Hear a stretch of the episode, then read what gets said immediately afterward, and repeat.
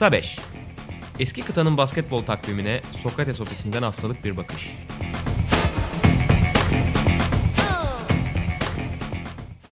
Merhabalar, Sokrates'in EuroLeague podcast'i Kısa Beş'in yeni bölümüne hoş geldiniz. Bölümde ben Burak Balaban, Sevgi Utkan Şahin ve Rota Kuşla beraber geçen haftadan kalanları ve önümüzdeki hafta öncesi gündemi konuşacağız. Konulara geçmeden önce şeyi hatırlatalım tekrar. Geçen podcast'te de bahsetmiştik. Sokrates podcast'leri yavaş yavaş feed'leri ayırıyor. Sizler de Avrupa basketbolu takipçileri olarak Kısa Beş'in kendine has feedine üye olabilirsiniz. Yeni bölümleri bu sayede kaçırmama imkanına sahip olacaksınız. Onu hatırlatalım. Hemen akabinde de geçen hafta çift maç haftasıydı tabii ki. Ve her zaman yoğunluğu çok daha fazla oluyor. Birkaç yıldır biz de hala alışma sürecindeyiz ama bambaşka bir tempo, bambaşka bir tansiyon sunuyor bize çift maç haftaları. Fenerbahçe ile başlayalım. Fenerbahçe Beko içeride çok zor bir galibiyetle açmıştı çift maç haftasını. Kızılyıldız'a karşı çok tatminkar basketbol oynamadı bana kalırsa ama 66-63'le 3 de olsa kazanmasını başarmıştı Fenerbahçe ama deplasmanda işler iyi gitmedi. Himki Moskova'ya karşı son çeyreğin neredeyse başında kopan bir maç izledik. Evet. Sonrasında da aslında son 1-2 dakikayı ikili averaj hesabına dönüp maalesef onu da kaptırdı Fenerbahçe. Beko 82-68 kazandı Himki. Nasıl başlayalım, neler söylersiniz? Abi yani Fenerbahçe ile ilgili gerçekten yorum yapmak çok zor bir noktaya gelmeye başladı. Çünkü bir hafta önce konuştuğumuz zaman işte Fenerbahçe 6.lık için bir hesap yapıyorduk. Belli başlı problemlerini düzeltmiş gözüküyordu çünkü en azından. Farklı bir şey koyuyordu. Şimdi bir hafta sonra gene hayal kırıklığı var. Çünkü yani Beşiktaş maçı var. Beşiktaş sadece 2 ya da 3 yabancıyla geri döndü Fenerbahçe'ye karşı ki maçı kazanıyorlardı az kalsın falan yani. Daha işin lig kısmı da var. Çok zor. Neden böyle olduğunu da anlamak da çok zor. Şimdi Obradović'in maç sonu açıklamalarını görmüşsünüzdür. Biraz oyuncularına sitemkar bir açıklama yaptı. Ben ona katılmıyorum. Şöyle katılmıyorum. Evet, Kızılyıldız maçı zor bir maçtı ama en azından işin soğuma kısmında belki de bu sezon gördüğümüz en iyi Fenerbahçe'yi gördük. Veseli temelli olmak üzere. Sonra döndün. Joffrey Lauvergne belki de Fenerbahçe kariyerin en iyi bir ilk periyotunu oynadı. 10 sayı attı. Belli bir plan vardı ama. Plan neydi? Kimkinin pot altındaki kalıpsız uzunlarına karşı sürekli ters eşleşme yakalayıp ya da işte sırt üzerine oynayıp onu değerlendirmek. Hatta Fenerbahçe yanlış hatırlamıyorsam ilk yarının ilk 15 dakikası sadece 4 tane üçlük denedi. Sürekli pot altını kullandı ve pot altında ilk yarıda 20 sayı buldu. İkinci yarı Fenerbahçe pot altından kaç sayı buldu biliyor musunuz? Tamamen değişen bir plan oldu ikinci yarıda. Abi, sürekli yayın gerisinde çünkü odaklandı. Hızlı ucumları çıkartıyorum. Pot altından sadece bir tane basketi var. O da Derek Williams'ın gene hızlı ucum temelli buldu. Yani soğumanın yerleşmeden buldu. Sol forvetten kat yapıp almış evet, diye biliyorsan faulle sonuçlandı sonra. Ne değişti? 15 dakikada oyuncular planı mı unuttu? Ne oldu? Ya da bir anda uygulamaktan vazgeçmediler. Çünkü ortada giden bir maçtı. Sonu ne olur bilemeyiz. Ama planı bir anda niye uygulamıyorsun? Ne fark etti? O yüzden hiç anlayamıyorum ben. Yani oyuncu temelli kızıyor koç. Mücadeleden kızıyor. İşte birbirlerini sevmiyorlar mı demeye getiriyor. Her türlü okuyabilirsiniz onun açıklamalarını. Ama yani taktik kısmı nasıl uygulanmıyor onu anlamıyorum. Evet o yani orada da dediğin gibi mutlaka yanlış tercihler olduğu kesin ve sadece oyunculara da bence yıkmak çok kolay değil bazen. Evet. Bahsettiğin sebeplerden de ötürü. Ruat sen ilk olarak izlerin neler diyeyim ki maçına dair? Ya şöyle her şeyden önce şunu söyleyeyim. Çok doğru bir noktaya değindim bence. Olayın sadece oyuncu temelli olmadığı konusunda. Şimdi bakıyoruz. Eurobasket'te gayet erişilebilen istatistikler var. Fenerbahçe'nin beşleri o kadar çok varyasyonlara sahne olmuş ki çok farklı dakikalar birbirlerine yakın. Yani sürekli bir deneme arayışı içerisinde Fenerbahçe hala. 28. haftayı geride bıraktık. 28. maçları geride bıraktık. Hala bir arayış var. Yani bu yani Utkan'ın dediği gibi bir yerde unutmuyor olabilir oyuncular. Sadece yani oynamayı unutmuş değiller. Sadece nasıl oynayacaklarını bilmiyorlar hala. O konuda bir gri bölge var bence. Yani 28. maçlar bitti ve hala 5'ler konusunda en azından crunch time dediğimiz döneme oynayacak 5 konusunda bir belirsizlik varsa yani işler kesinlikle yolunda gitmiyor demektir zaten. Evet yani ikinci yarıda değişen plandan bahsettin Utkan. Ben de bugün yani podcast önce bir kez daha baktım ikinci yarıya. Şey çok enteresan ya. Üçüncü çeyreğin son 1-1,5 dakikasında başlayıp dördüncü çeyreğin de başına sirayet eden ve aslında maçın fiilen koptuğu bölüme de tekabül eden bir kısım var. Joffrey Lauvergne ve Malcolm Thomas'ın beraber oynadığı pota altı düzeni. Aynı zamanda işte 5'te Melih de yanılmıyorsam parkedeydi.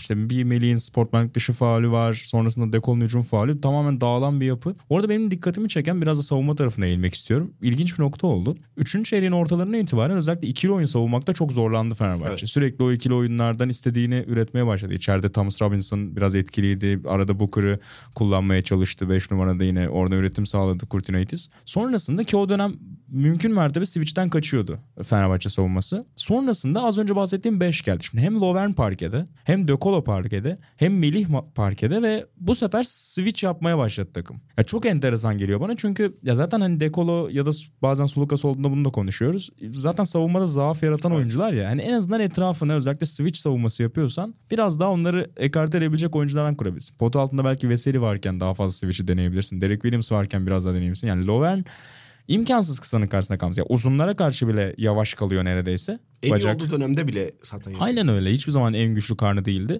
Ama hani en azından biraz daha rebound tarafında artıyı basıyordu falan. Melih zaten yani hiçbir zaman switch savunmasında size etki verebilecek bir oyuncu değil.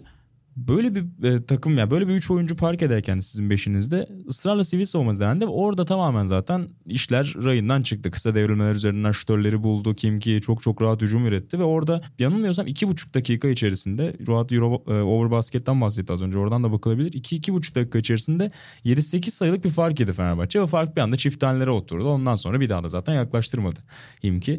Ya hakikaten öyle. Sadece hücum ya da savunmada hani efor harcamadı değil yani oyuncular çaba harcıyor. Hani görüyorsunuz bunu ama işte materyali kullanmak kimin nerede neyi yapabileceğini o yeterliliklerini de biraz göz önünde bulundurmak gerekiyor yani. Daha fazla Melih bir yere kadar mücadele edebilir savunmada. Ve aklı çok karışık yani ona getireceksek aklı çok karışık. Yani Joffrey Lauvergne neden maç koptuktan sonra girdi mesela o 5'te? Uzun süre Fenerbahçe hücumda sayı üretemedi. Ya da mesela Derek Williams kendi sayısını üretiyor ama yani ilk yarı ortada olmayan Jerebko bir anda onun sayesinde ikinci yarıda devreye giriyor. Yani bu denklemlerin hepsini bir ortaya koyduğumuz zaman Obradović'in elindeki parçaları da çok iyi kullanamadığını artık bir söylememiz gerekiyor. İşin diğer kısmı da mesela yani De Colo. Abi geçen seneki De Colo düşüyor diyorduk. Bu seneki De Colo fiş çekilmiş gibi. Hiçbir şey yapamıyor. Birebir üzerinden üretemiyor. İşin ilginci tam da bu noktada Kızılyıldız maçına bir referans vermek istiyorum. Salondaydım. Çok dikkatimi çekti. Yani hani tamam bazen iyi ya da hareketli uzunlara karşı o kadar belki en iyi günlerinde olmadığını düşünüyor De Colo ve onları geçemeyeceğini istediği olabilir de. Abi Kızılyıldız maçı switch yapıyor Kızılyıldız savunmada. James Gist var karşında. Artık yani saç kalmadı bildiğiniz gibi Gist'in alnında. Yaşlılıkta. Vladimir Stimac yani ne kadar yavaş olduğunu konuşmaya gerek yok. Ya da faule ne kadar yatkın bir oyuncu olduğunu, kötü bir savunmacı olduğunu söylemeye gerek yok. Bunlarla baş başa kaldığında bile yani De Colo'nun hemen çizgiye gelmesi gerekiyor. Hiç yani bir daha gözü kapalı geleceği hani hatırlıyoruz yıllardır izliyoruz De Colo'yu. Onlara karşı birebirken bile oynamadığını gördüm De Colo'nun ve çok tuhaf yani. Çok tuhaf. 1'de 10 ya işte 10'da 1 işte 2'de 10 3'de 10 3'de 11 falan gibi bir şutta oynasa şey dersin De Colo bugün kötü günündeydi. 4 şutla bitirmesi farklı bir şey getiriyor. Kabul edilemez bir şey ya. Ya bu takımın en çok para alan oyuncusu ve takımın lideri olmasını bekliyorsun. Ve ben bu sezon işte daha önce podcastlerde söyledim. Bir tane kırılma anında De Colo'nun işin içine girebildiğini görmedim. Böyle korkutucu. Ya aklıma gene bir şey geldi. Sen şimdi daha demin soğumadan bahsettin. Abi Alexis Şivet galiba kariyerinde ilk defa verimli bir basketbolcu gibi bir maç çıkardı ya. Savunmada test edilmeyince. Evet abi. Zorlamak zorunda hissetmedik yani ilk defa yani. Ya da az önce bahsettiğim işte o Fenerbahçe 5'i parkedeyken Kimki'de de işte Karasev var. 4 şutör oynuyorlardı. Yani o yüzden zaten Lauvergne de parke savunmada çok zorlandı. Yani 4 şutör yayılmışken. Karasev de mesela çok kötü bir savunmacı. Şüvet de öyle. Ya bunların üzerine yok hiçbir şey görmedik yani. Saldırma yok. Planlı bir şey yok. Ya olay bence sadece işte tersleşmeye saldırmak, zayıf karnına saldırmak değil. Yani senin verdiğin örneği şöyle bir ekleme yapabilirim. Mesela çeyrek sonu. Ya ilk çeyreğin ya da ikinci çeyreğin sonuydu. Tam hatırlamıyorum. Süre eriyor yani periyot bitecek. Birinin topu fırlatması lazım en nihayetinde. Kaliteli bir şut ya da kalitesiz bir şut. Bunu tartışmanın bir tarafına bırakıyorum. De Colo o topu kullanmaktan bile imtina ediyor. Neticede en çok güvendiğiniz el De Colo'nun eli en nihayetinde. Kötü bir şut da çıkarabilir. Hiç potaya da değmeyebilir. Bunlar farklı ama yani topu kullanmaktan bile imtina etmesi aslında yani çok temel sorunların olduğuna işaret ediyor bence. Ki mesela böyle bir şey yok bu sezon bir anı bir işte onu kötü etkileyecek bir maç hatırlamıyorum ben. De Colo maç sonu kötü oynadı Fenerbahçe kaybetti. Hiç top almadı maçları çok hatırlıyorum ama kötü oynayıp şut atıp kaçırıp maçı kaybettirdiğini hiç hatırlamıyorum. Atıyorum geçen mesela Micić'de bunu görmüştük. Evet. Yani ondan sonra çekinen bir oyuncu görsek evet anlaşılabilir kabul edilebilir ama dediğin gibi yani çok enteresandı hakikaten. Bir de trivia size bu sezon Himki'ye karşı 70'in altında sayı atan Fenerbahçe Beko dışında kaç takım vardı sizce? Böyle bir soru soruyorsan bence azdır. 1. 1. O da Milano. Yani ki Milano'nun son dönem ne kadar kötü hücum ettiğini hep konuşuyoruz. Ne kadar ciddi bir düşüş içerisinde olduğunu konuşuyoruz. Onlar kendi evlerinde 69'da kalmışlardı. Messina, Obradović el ele.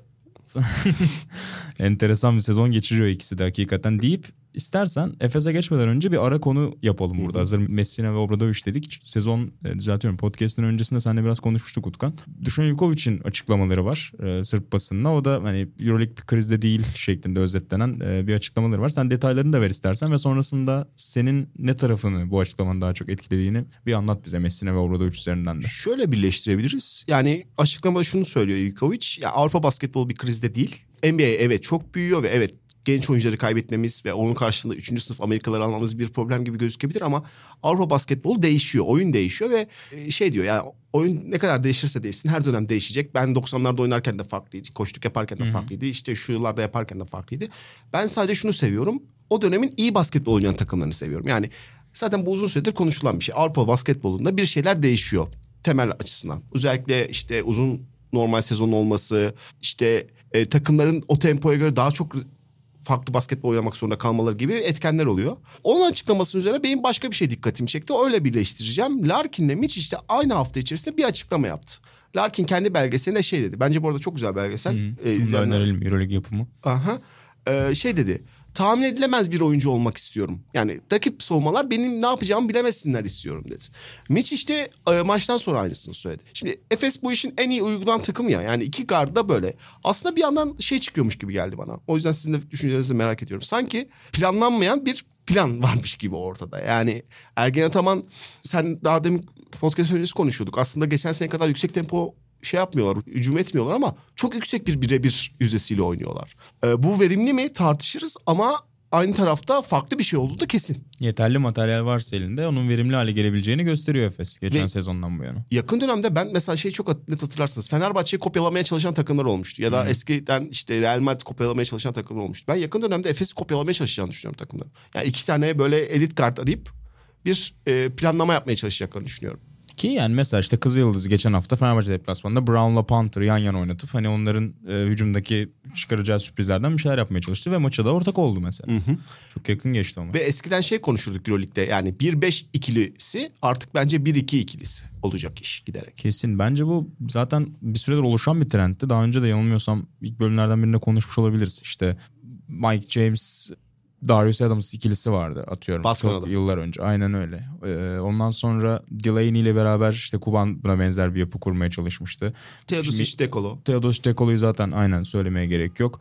Milli takımda bunun Dragić, Doncic örneğini gördük. Yine hani bir FIBA basketbolu ama hani Avrupa'ya daha yatkındır diye örneklendirebiliriz. Bir Eurobasket zaferi gelmişti orada da.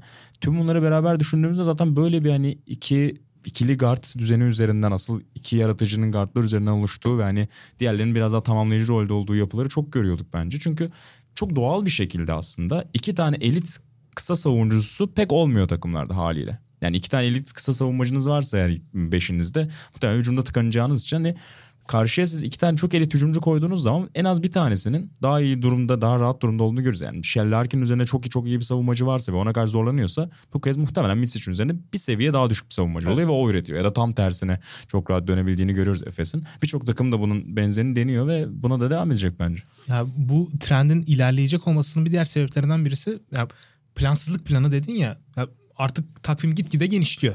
Oynanan maç sayısı vesaire gitgide artıyor. Oyuncular bu sefer, oyuncular ve takımlar rakibe göre hazırlanmaktansa kişisel antrenman yapıyorlar. Kendi antrenmanlarını yapıyorlar rakibe hazırlanmaktansa. Senede 40 maç oynanıyor mesela. Rakibe hazırlanmak yerine bu yolu tercih etmek çok daha zaten verimli bir yerden sonra. İşte orada şöyle bir problem ortaya çıkıyor. Soruya gelecektik. Şimdi bu planlamandan yani tabii ki Ergen Ataman da bazı şeyleri planlıyor. Diğer koçlar da bazı şeyleri planlıyor. O kadar bizim dediğimiz gibi hadi çıkın oynayın demiyorlar. Ama belli bir özgürlük tanıyor oyuncular. Daha basitleştirilmiş setler üzerinde. Diğer tarafta da şimdi Obradović belki de takımın yani ne yiyecekleri bile planlayan bir koç. Karşı tarafta Messina. O da öyle biliyorsun yani. Yıldızlarına bile tahammül etmeyen bir adam. İnce ayardan dinle. Evet. Saras sezonun büyük bir kısmında problem yaşadı. O da öyle bir koç. Acaba bu tarz koçlar bu yeni olan sisteme karşı bir problem mi çekiyorlar? Asıl soru bu mu? Dönüp dolaşıp biraz ona geliyor gibi. Çünkü az önce Ruat da söyledi. Yani sadece EuroLeague'de 40'a yakın maç yapıyorlar. Lig'e döndük. Bir 30 da oradan geliyor birçok takım için. Sezon içerisinde neredeyse 70 maçlık hatta daha fazlaya çıkan playoff'ları da dahil ettiğimizde bir düzene giriyor takımlar ve senin bahsettiğin işte Obradović gibi, Messina gibi okullar. Yani hoca ekolü ki Avrupa'yı hep belirlemiştir uzun yıllar boyunca. o ince ayarları daha netleştirebilmek için işte mesela Duško Ivanović için de çok söylenir. Hani 2 saatlik antrenmanlar yaptığı, uzun uzun her detayın üzerinden geçtiği çok söylenir ama artık bunlar için yani bunlara harcanacak çok fazla zaman yok. Yani günde 2 idman gibi bir şey artık hayal gibi. Oyuncuların sağlığını düşündüğümüzde haftada işte geçen mesela Fenerbahçe bir takvime girdi. 14 günde 6 maç mı yapmıştı? Yani inanılmaz bir takvim. Maç. Neredeyse NBA takımı gibi bir takvime girdi. Yani bu dönem içerisinde oyuncular ekstra bir de idman, 2 saat daha kalalım, şunu çalışalım. Yani oyuncu mental olarak da bunun içine giremez. Yani biz ne yapıyoruz artık der. Çok doğal olarak. Bu da tabii ki performansı etkiliyor. Onu etkiliyor. Bir de bir yandan da mutlu edemiyorsun oyuncuları. Aynen yani psikolojik olarak onun kafasına girmen de artık. Yani 2020 yılında bu sosyal medya çağında o kadar kolay değil. Evet. Avrupa basketbolu belki NBA kadar bu show business dediğimiz olayın içerisinde değil ama neticede oyuncular daha çok göz önünde. Maçlar daha çok izleniyor. Yani iyi olan oyuncular iyi olduğunun farkında. Yani Obradović, Messina ya da bir başka okul olmasına rağmen, bir ekol olmasına rağmen oyuncuların kafasını tam olarak istediği şekilde giremeyebiliyorlar. Evet. Hele ki istediği planı oturtamamışsa takımda. Yani sadece o Fenerbahçe üzerinde söylemiyorum ama bu sene Efes'teki mutluluğu, ya oyuncu mutluluğu. Sadece bugün Efes'te oynayan herhangi bir oyuncu mutsuz değil. Bunu hissediyorsun ya basketbol oynadıkları basketbolu bırak yüzlerinden hissediyorsun, vücut dillerinden hissediyorsun. O da bir şekilde etki ediyor. Kesap mesela yani Makabi inanılmaz bir şeyle oynuyorlar, ruhla oynuyorlar. Mutlulukla oynuyorlar daha doğrusu yani ruh demeyeyim de. Bu da bir anda işleri farklı bir noktaya getiriyor. Fenerbahçe'de o gün bence oyuncular basketbol sahasına bile çıkmak istemiyor. Yani öyle bir farklılık var. Hakikaten enteresan. Kesap Messina'nın takımı Milano'da. Orada daha da bir tuhaf durum var. Geçen hafta zar zor zaten o Mitsov'un aslında tırnak içinde mucizevi şutuyla biraz kazandılar. Evet. Neredeyse Valencia'da kaybedeceklerdi.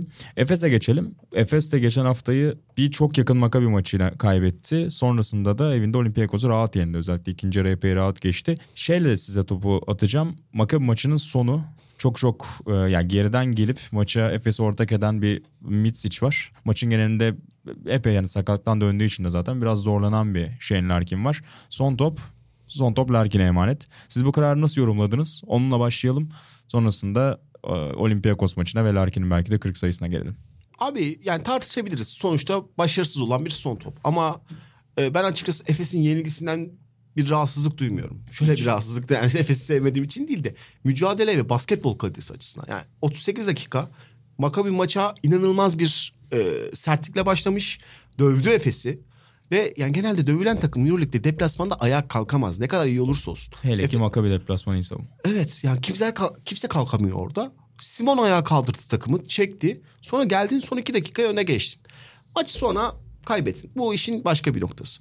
Diğer taraftansa ben Ergin Ataman olsam ben de Larkin'e kullandırdım. Çünkü geçen seneki şeyi unutuyoruz biz. Efes'i unutuyoruz. Yani uzun süre bu takım Micić Larkin liderliğinin belirsizliğiyle ilerledi. Hangisi bu takımın lideri de uzun süre düşündük. Şimdi Larkin o liderliği artık aldı bu kesin. Ve tekrardan playoff öncesi, Final Four öncesi bir şeyleri alevlendirmenin, bir kafalarda soru işareti bırakmanın şey yok bence. Anlamı yok. O yüzden tamam Efes kaybetti ama Larkin de kaybetti. Çünkü yarın öbür gün Final Four olursa gene Larkin'e kullandıracaksın o topu. Kötü mü kullandı? Bayağı kötü kullandı. Yani rakip faul hakkında doldurmuştu. Penaltı edebilirdi. Yapmadı. Şut attık ama sonra ben molayı izlemedim. Sadece bir takipçim yazdı. Molada galiba Ergen Ataman şut at demiş. Belki çift hafta sebebiyle maçın uzamasını istemedi. Bilemiyorum. Sakatlık durumundan çekinmiş olabilir. Ama yani günün sonunda şu çok önemli. Larkin Micić de kullanabilirdi ki bence maçın sonunda daha iyi oynamıştı Micić. Ama bu takımın liderini tekrardan altını çizmek istedi. Belki de Larkin bu altı çizilme yüzünden bir sonraki 2 gün sonra çıktı ve gene inanılmaz bir performans sergiledi. Evet yani neredeyse zihnimi okudun. Çok benzer farelerde şeyler söyleyecektim ben de. Yani bana da çok fazla yazan oldu. Ya işte Micić'e kullanırsa daha iyi değil miydi? Çok iyi oynamıştı Micić. Olabilirdi ya da belki Larkin topu genelde yönetip son 4-5 saniye kala hani Micić'in savunmacısına doğru yönelip son şutu onun eline atabilirdi. Bunlar olabilirdi ve bunlarda bir problem yok ama dediğin gibi yani belli bir kast sistemini unutmamak lazım. Tabii. Bazı takımlarda bu denge çok hassastır. Çok da önemlidir. Geçen yıl hep konuşuyorduk işte. Bir en alt seviyede işte James Anderson, Brock Motum, Pleiss ekseni vardı. Sonrasında daha içindeki rol oyuncuları vardı. İşte Micić, Simon vardı ve en sonunda da Larkin vardı. Yani böyle bir piramit oluştuğu aşikar Efes'te. Bu yıl işte o üst piramitlere Singleton da yaklaştı ama en üstteki o pırlantanın o en üstteki dokunuşun Larkin olduğunu tartışmaya gerek yok.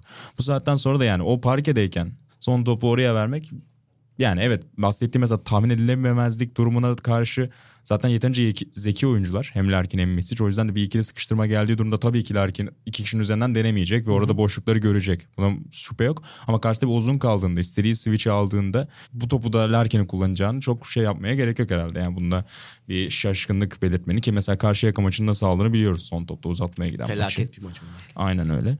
Ya öte yandan bence yani Micić'in de bu durumdan çok şikayetçi olduğunu düşünmek ben de elde değil. Geçen senenin ortasında olabilirdi mesela. Evet, aynen öyle ama yani şu anda geçen sene final oynamış bir takım var. Şu anda lider. İki bir galibiyet farklı. Yani Micić'e sorduğunuzda da zaten o kast sisteminde Larkin'in bir tık daha yukarıda olduğunu zaten kabul edecektir. Öte yandan Ergin Ataman'ın molada şut at demesinden bahsettiniz. Dediğiniz gibi çift maç haftası olduğu için maçın daha uzamamasını istemiş de olabilir. Neticede Efes'in bunu yapma lüksü de var en nihayetinde sıralamadaki yeri itibarıyla. Öte yandan bir deneme bile olabilir aslında bu. Yani maç sonu. Aynen yani bu kredisi var çünkü Efes'in her şeyden önce. Yani uygulama çok başarılı değil belki ama yani bu krediye sahip olduğu için bence çok da dert edilmesi gereken bir konu değil. Özellikle Olympiakos maçında içeride oynandı maç ve hani salonda biraz vücut dillerine bakmaya çalıştım. Çok rahat görünüyordu Micić işte. Yani Larkin'in bir iki tane üst üste attığı basketlerden hatta karşılıklı gülüştüler, şakalaştılar.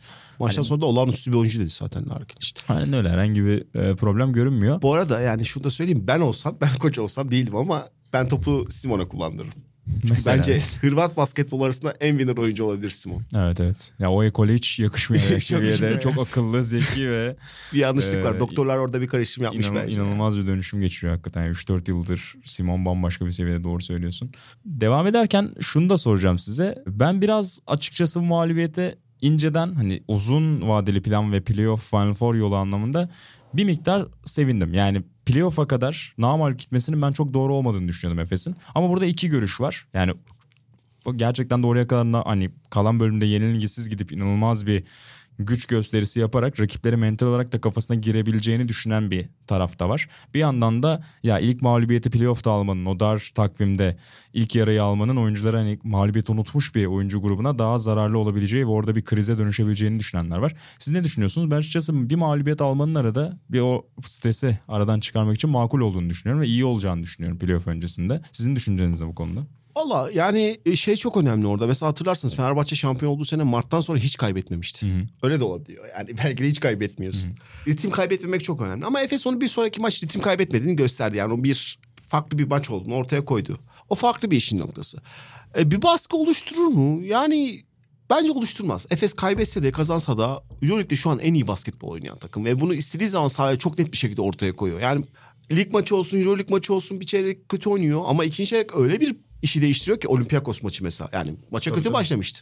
Ben sonradan izledim o kötü başladığı kısmı ama yani sonra bir anda vurup geçtik. Olympiakos olduğunu şaşırdı yani. O açıdan ben Efes'in mentalitesini düşündüğüm için kaybetse de kazansa da çok bir şey değişeceğini düşünmüyorum. Çünkü Efes çok üstte. Gerçekten çok üstte. Yani diğer takımlar bir iki tık aşağıda o konuda. O yüzden bir şey değiştireceğini düşünmüyorum ben. Ya Ergin Ataman da sonunda yenilik ünlüğünden bir açıklama yapmış. Evet sonunda bizi birileri yendi tarzında açık şovmen bir açıklaması vardı hocamın. Ya öte yandan yani Efes geçtiğimiz sezonu son sıralarda tamamlamış olsaydı ve bu sezonu iyi götürüyor olsaydı dediğin durum bir şüphe uyandırabilirdi. Ama yani geçtiğimiz sezon neticede finali görmüş bir takım. Bu sezon çok daha iyisini hedefliyor. Şampiyonluğu hedefliyor haliyle. Yani o ritim açısından o kadar da problem olacağını düşünmüyorum. Yani ama dediğin önemli, bir mağlubiyet. Yani amiyane tabirle bir tokat niteliğinde değil belki ama yani daha iyi. Yani biz de yenilebiliyoruz mesajını alabilmek açısından önemli. Çünkü playoff'ta neticede dar bir takvim, senin de dediğin gibi. Orada bir kriz yaşayabilirsin. Hadi playoff'u iyi bir senaryo sonunda 3-0 geçtiğini, 3-1 geçtiğini düşünelim. Final Four abi yani çok klişe olacak ama yani neticede tek maç üzerinden. Orada 10 dakikalık bir süreçte yaşayacağın bir kopma sana komple maçı kaybettirecek. Sezonu kaybettirecek sana. Yani bu arada çok aklıma bir şey geldi. 2005 Makabi yani bir Final Four'a bu kadar favori gelen başka bir takım hatırlamıyorum. Çok uzun süredir. Hiçbir Final Four'a, belki CSK Olympiakos'u kaybettiği sene çok iyi bir kadrosu olduğu için olabilir. Ama gerçekten inanılmaz bir favori olarak geliyorlar. Bu arada şeyi de unutmamak lazım. CSK maçını gene çift hafta son topta kaybettiler. Bu maçı son topta kaybettiler ve yani işleri değiştirelim, bir şey oldu diyelim, bir değişiklik oldu ve iki maçı da son topta kazansalardı 19 maç üst üste kazanacaklardı ki EuroLeague rekoru. Yani çılgınca oynuyorlar. O açıdan inanılmaz. Yani bir Efes'i değiştirebilecek bir şey görmüyorum ben sahada. Yani dövüyorsun adamları. Makabi dövüyor, değişmiyor. Onlarla bir oynamaya çalışıyorsun. Yapamıyorsun. Nasıl yeneceksin? Aynen öyle. Dunston'ın da bu arada yavaş yavaş tekrar şu rotasyona girmeye başladığını söyleyelim. Tabii süre olarak eskisi gibi tabii ki daha ana rol değil ama ince ince geliyor. O da enteresan olacak bence. Oraya bir parantez, yani orayı görmek gerekiyor. Çünkü şuraya getireceğim. Dunston çok özel bir savunmacı ve hakikaten orada koyduğu karakter Efes'e çok şey kazandırıyor. Ama hücumda bir yandan da yani şimdi Pleiss ve Sertaç'la en az birinin iyi oynadığı bir günde hücumda şut hacmini çok genişlettiği için özellikle Efes Pleiss, özellikle Pleiss çok rahatlıyordu. O penetre yolları çok açılıyordu ve savunmalar önlem almakta çok zorlanıyordu. Şimdi Dunston'da Olympiakos maçında bunu biraz gördük mesela. Orta mesafede de olsa çok şut kullanmayı denemediği için belli noktalarda zorlanıyor haliyle hücum. Yani Dunston alıp atmayıp tekrar kısaya verdiğinde o alışık olduğumuz Efes çok özel kılan o akıcılık ortadan kalkıyor. Bu enteresan olacak. Yani geçen yılki gibi 34-35 dakikalar kullanmaya devam eder mi Dunstan'a? Ki Singleton'ı 5 oynatma ihtimali de elinde olduğu için Ergin Ataman'ın. Ben biraz daha Dunstan'ın sürelerini azaltacağını düşünüyorum. Yani tamamen sağlığına kavuşsa da Dunstan, iyi bir gününde olsa da ben geçen yılki gibi öyle 35 dakika Dunstan'ı 5 numarada oynatacağını düşünmüyorum. Hücum grafiğini, hücum geometrisini biraz daha açmak için. Ya ben de pek düşünmüyorum. Hatta yani birebir kopyalamak gibi olabilir mi bilmiyorum ama 2009 Orlando takımı gibi aynı. 4 şutör ve sabit bir direkt dediğimiz oyuncunun aslında. O planlamada maçın son kısmında oynayabilir ama dediğin gibi sınırları zorlamayı gerektirecek bir durum da olmayacaktır aslında Bryant Dunstan için. Neticede ortada işleyen bir plan var Dunstan'ın da yokluğunda. O sadece size savunmada, özellikle de ikili oyun savunmasında biraz daha ortamı sertleştirmek adına, savunmayı sertleştirmek adına ekstra bir indikatör olur. Mutlaka yani büyük sahnede Pleiss'in Sertaç'ın zorlandığı günleri hatırlıyoruz. Geçen yılki Final Four'da buna bir örnekti. Pleiss çok kötü bir gün geçirmişti. Orada mecbur kalıyordu Dunstan ama bu sefer bence Singleton'ı 5 formülünü de daha fazla düşünüp orada çok çok uzun süreler bence Dunstan'ı tutmayacak gibi geliyor. Ben tabii daha çokça vakit var ama sen ne düşünüyorsun Utkan? Sen de alalım, kapatalım. Formda olursa, formda bir Dunstan olursa, iyi bir Dunstan olursa mesela iyi bir Dunstan'la Makabi'ye kaybetme şansın yoktu. O son topta Hunter'ın Ali'yi buna izin vermezdi Dunstan. Yani Dunstan çok uzun süredir olmadığı için biz neler yapabildiğini unuttuk belki biraz. Yani bu adam bence lig tarihinin en iyi 2-3 savunmacısından bir tanesi. Bu çok açık. Ve iş Final Four'a geldiği zaman ortaya karakter koyman gerekecek. Tibor çok çok iyi bir oyuncu. Bu sene çok iyi bir sezon geçiriyor. Ama öyle karakter koyacak bir oyuncu değil. Dunstan senin için çıkar, yapılmayacak bir blok yapar, atlanılmayacak bir topa atlar ve bütün maçın kaderini değiştirebilir. O açıdan ben evet 35-36 dakika dediğin gibi zor bu saatten sonra ki yaşlandı da. Ama şeyler görüyorum. Başka bir pencere açacağım. İşte Efes taraftarı Dunstan yerine yeni seneye işte Bojan Dubljević'i falan istiyor. Bence Dunstan o kadar kolay vazgeçilecek bir oyuncu değil. Yaşı ne kadar yaşlanmış kesin olsa da. Ona katılıyorum kesin. Ama biraz daha işte belki süreleri ayarlanabilir. Evet, o konuda kesin. Ama ben Dunstan'ın Tibor'un önüne geçeceğini düşünüyorum. Ya onu ben de düşünüyorum. O mutlaka kesin. Canım. Sadece dakika konusunda biraz daha kısıtlama olacaktır mutlaka. Sıfırlamayacaktır diye düşünüyorum. Evet. Yoksa dediğim gibi Final Four'la ilgili hatta Bill Russell'ın Book of Basketball'da çok güzel bir cümlesi var. Galiba Dwight Howard'ı anlatmak için hatta kullanır. Gentle Giants, yani nazik devler size şampiyon yapmaz. Sadece şampiyonluk kapısına kadar getirip hani sizin kalbinizi kırar gibi amiyane tablo çevirebileceğimiz çok güzel bir söz var. Tam Howard'dan tam bir söz. Tam öyle. Howard'da Plyce'ı da hakikaten. Yani oraya kadar çok güzel getirir ama o final gününde işte dümdüz hani Potanal'da bomboşken smacı da kaçırabilir o stresle. O yüzden ki geçen sene yapmıştık. Aynen öyle. Final Four'dan direkt aklıma gelen bir kareydi.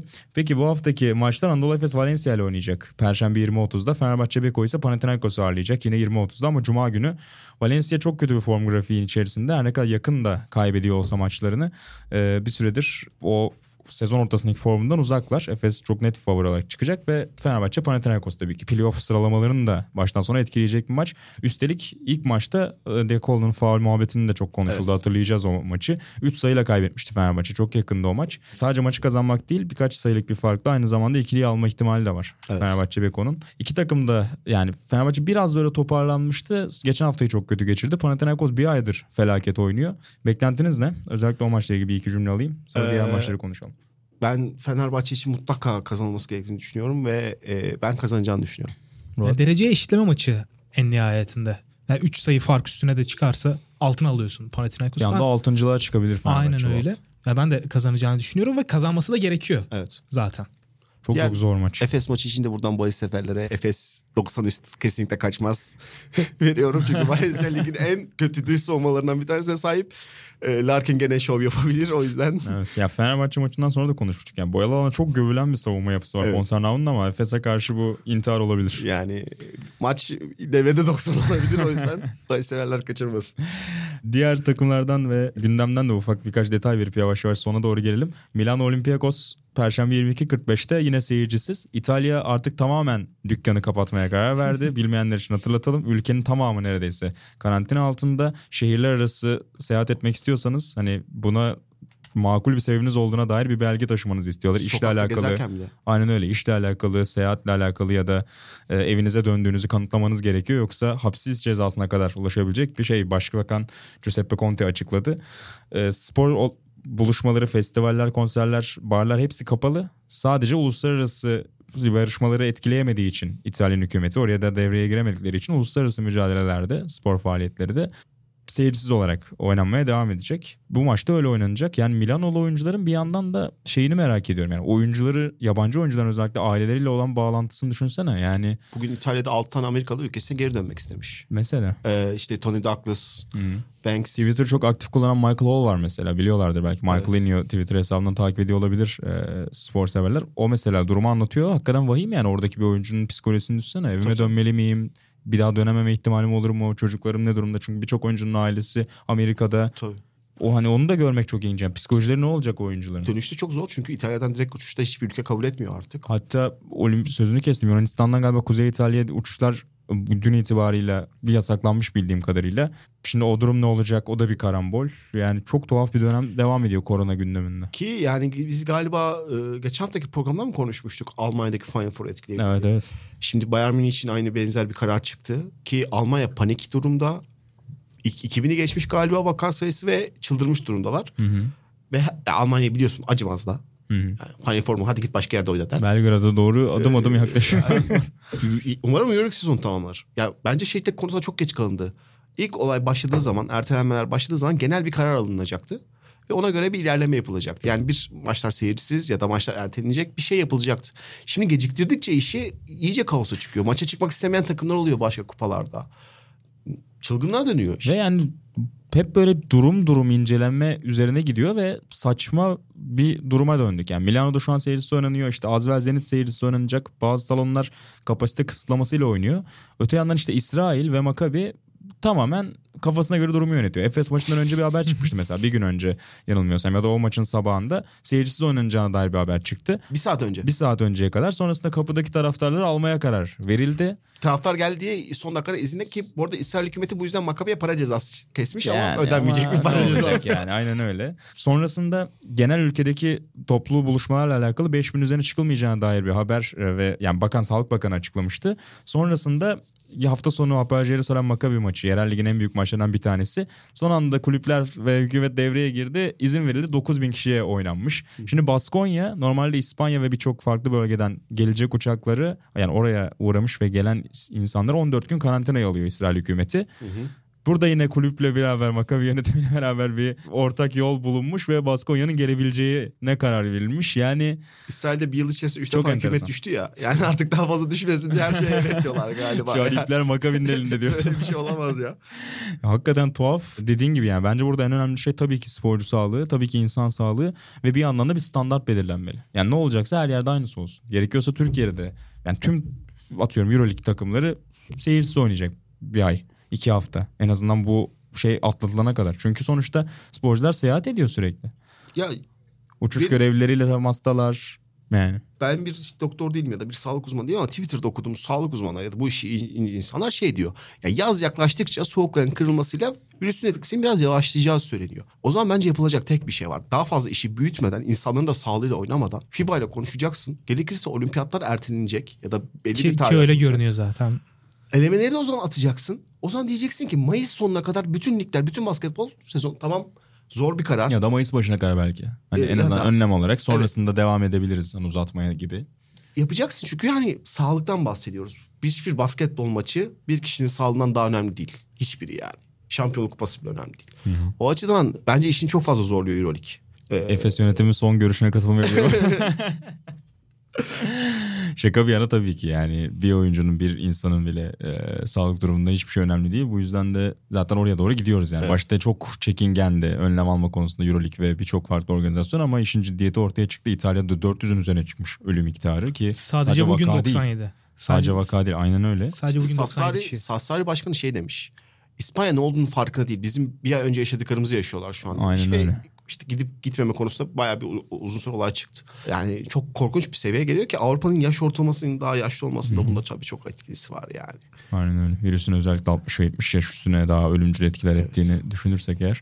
Bu konuyu konuşmaya devam edeceğiz gibi görünüyor önümüzdeki süreçte de. Herhangi bir sohbette geçtiği gibi EuroLeague veya başka spor sohbetlerinde de korona gündemi olacak. Barça-Žalgiris enteresan maçlardan bir tanesi, onu da analım. Şaras'a tekrar PES'in yönetimine, PES'e karşı sahaya çıkacak. 2003'te Barça'nın şampiyonluğunda ikili aynı taraftaydı ama sonra araları epey açıldı. Evet, ben de Žalgiris'in kazanmasını bekliyorum bu maçı bu arada. Ne diyorsunuz? Umarım, ben de öyle düşünüyorum. Umarım. Tarafsız yorumlar için. Ya ben de aynı tarafsızlığı sürdüreceğim yani. Bence de umarım kazanır Žalgiris. PES'i seven birini bulup programı mı getirsek acaba? Çok kolay olmayacaktır ama. Saras hocam her türlü arkasındayız yani. Žalgiris de bu arada müthiş bir form yakalamıştı ama geçen hafta çok sürpriz bir mağlubiyet aldı onlar da.